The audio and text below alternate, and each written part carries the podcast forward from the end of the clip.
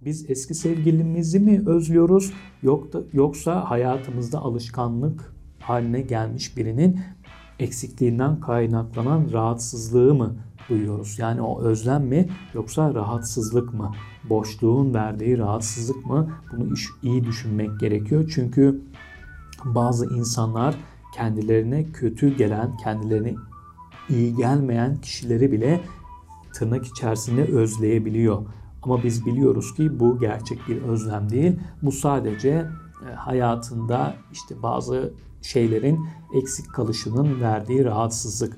Yani insan kendine fiziksel şiddet uygulayan, kendini defalarca aldatan birini de bence özlemez, özlememeli. Buna saplantı diyebiliriz ya da dediğim gibi boşluk hissinin verdiği rahatsızlık diyebiliriz. Ama kesinlikle ben özlem duygusunu buraya yakıştıramıyorum.